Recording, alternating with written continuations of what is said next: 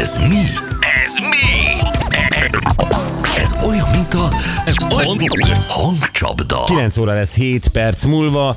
Uh, rengeteg sztorit el kellett, uh, vagy ki kellett törölnöm, mert nagyon sok trauma jött. Amúgy üzenik, hogy a Shakira a Gyurinak írta az új számát, lecserélted a Rolexet egy kázióra. Megcserélte nekem az élet? Lecserélte neked az élet, vagy a futballedződ.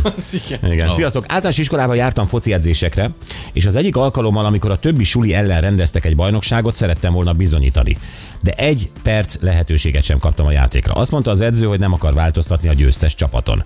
A sulink második helyezettet ért el, megkaptam ugyanúgy az érmet én is, de bármikor ránézek, az jut eszembe, hogy semmit nem tettem érte. Igen. Na ez a baj. És az, hogy egy edzőnek nem az a lényeg, hogy képezze a gyerekeket, hanem hogy ő a bajnokságban majd mit fog elérni személyesen edzőként. Igen. Bizony. Osztálytársam tornaórán kapura rugás volt a feladat.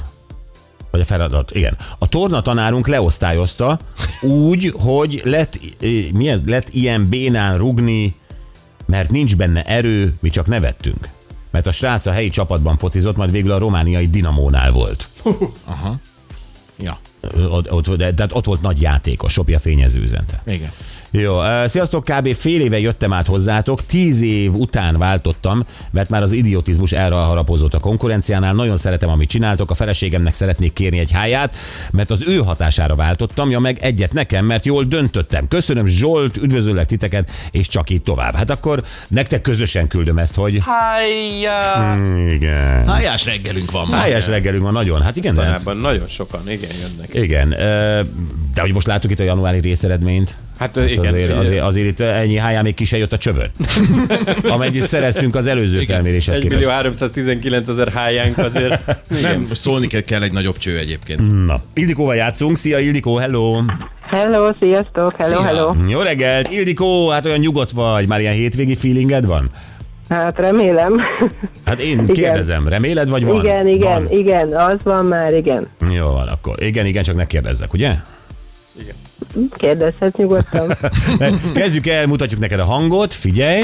Már Oké. úgy említem három ö, film, Broadway, Koruszlányi, Sai, ször megnépven őt, Amerika egyszer. Ö, Elítem nyilván, hogy egy 100 sem tud énekelni, és néztem, tár, Na ki jön? Hát én remélem, hogy jól tippelek, és csisztus utára gondolnék.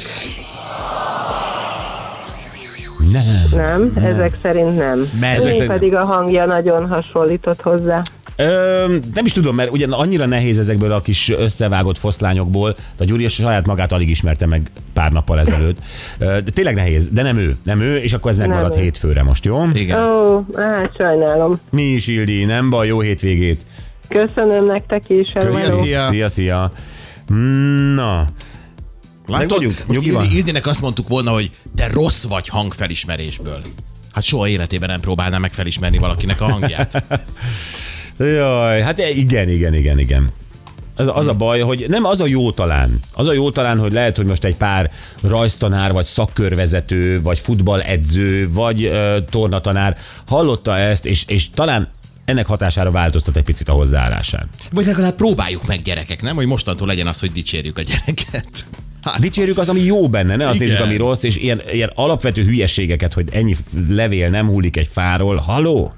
nem, de tényleg azt beszéltük csak itt a zene alatt is, hogy, hogy annyi SMS jön, hogy ez egy ilyen jelenség. Úgy tűnik, Hogy igen, nem úgy- gondoltam volna. Mi úgy vagyunk magyarok ezzel, hogy minket iskolába így elintéztek. Most nem is nagyon magyarozzunk, igen, igen, hát nálunk, nálunk kevésbé biztatnak, mint más országokban, az tény. De hát ugye az eredeti téma, amiről, vagy ami miatt mi beszéltünk erről, az Igen. egy amerikai példa volt. Uh-huh.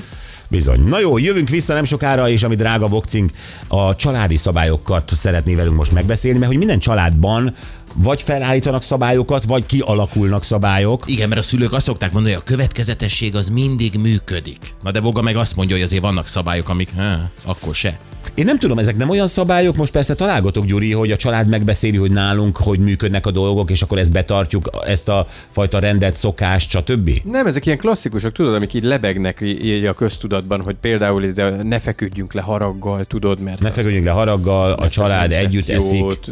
Ö, Akár ilyesmik is. És a kíváncsi vagyok, húz hogy le a WC-t, ha bele... Tehát ö, Ö, ö, Na, ez például egy, egy örök bölcsesség, és ezt Igen. érdemes is És megfogadni. állítólag ez is téfit. Most ki a mosdókagylót, ha teleköpködtet fogkrémmel. Ó, ezt én meg- meghozom. Szerintem inkább ő az emberi kapcsolatokra fog gondolni, és azokra a panelekre, amiket mindenki mondogat, csak kérdés, hogy ezekből mennyit tartunk be, vagy hogy egyáltalán valamelyik be- bejött nektek.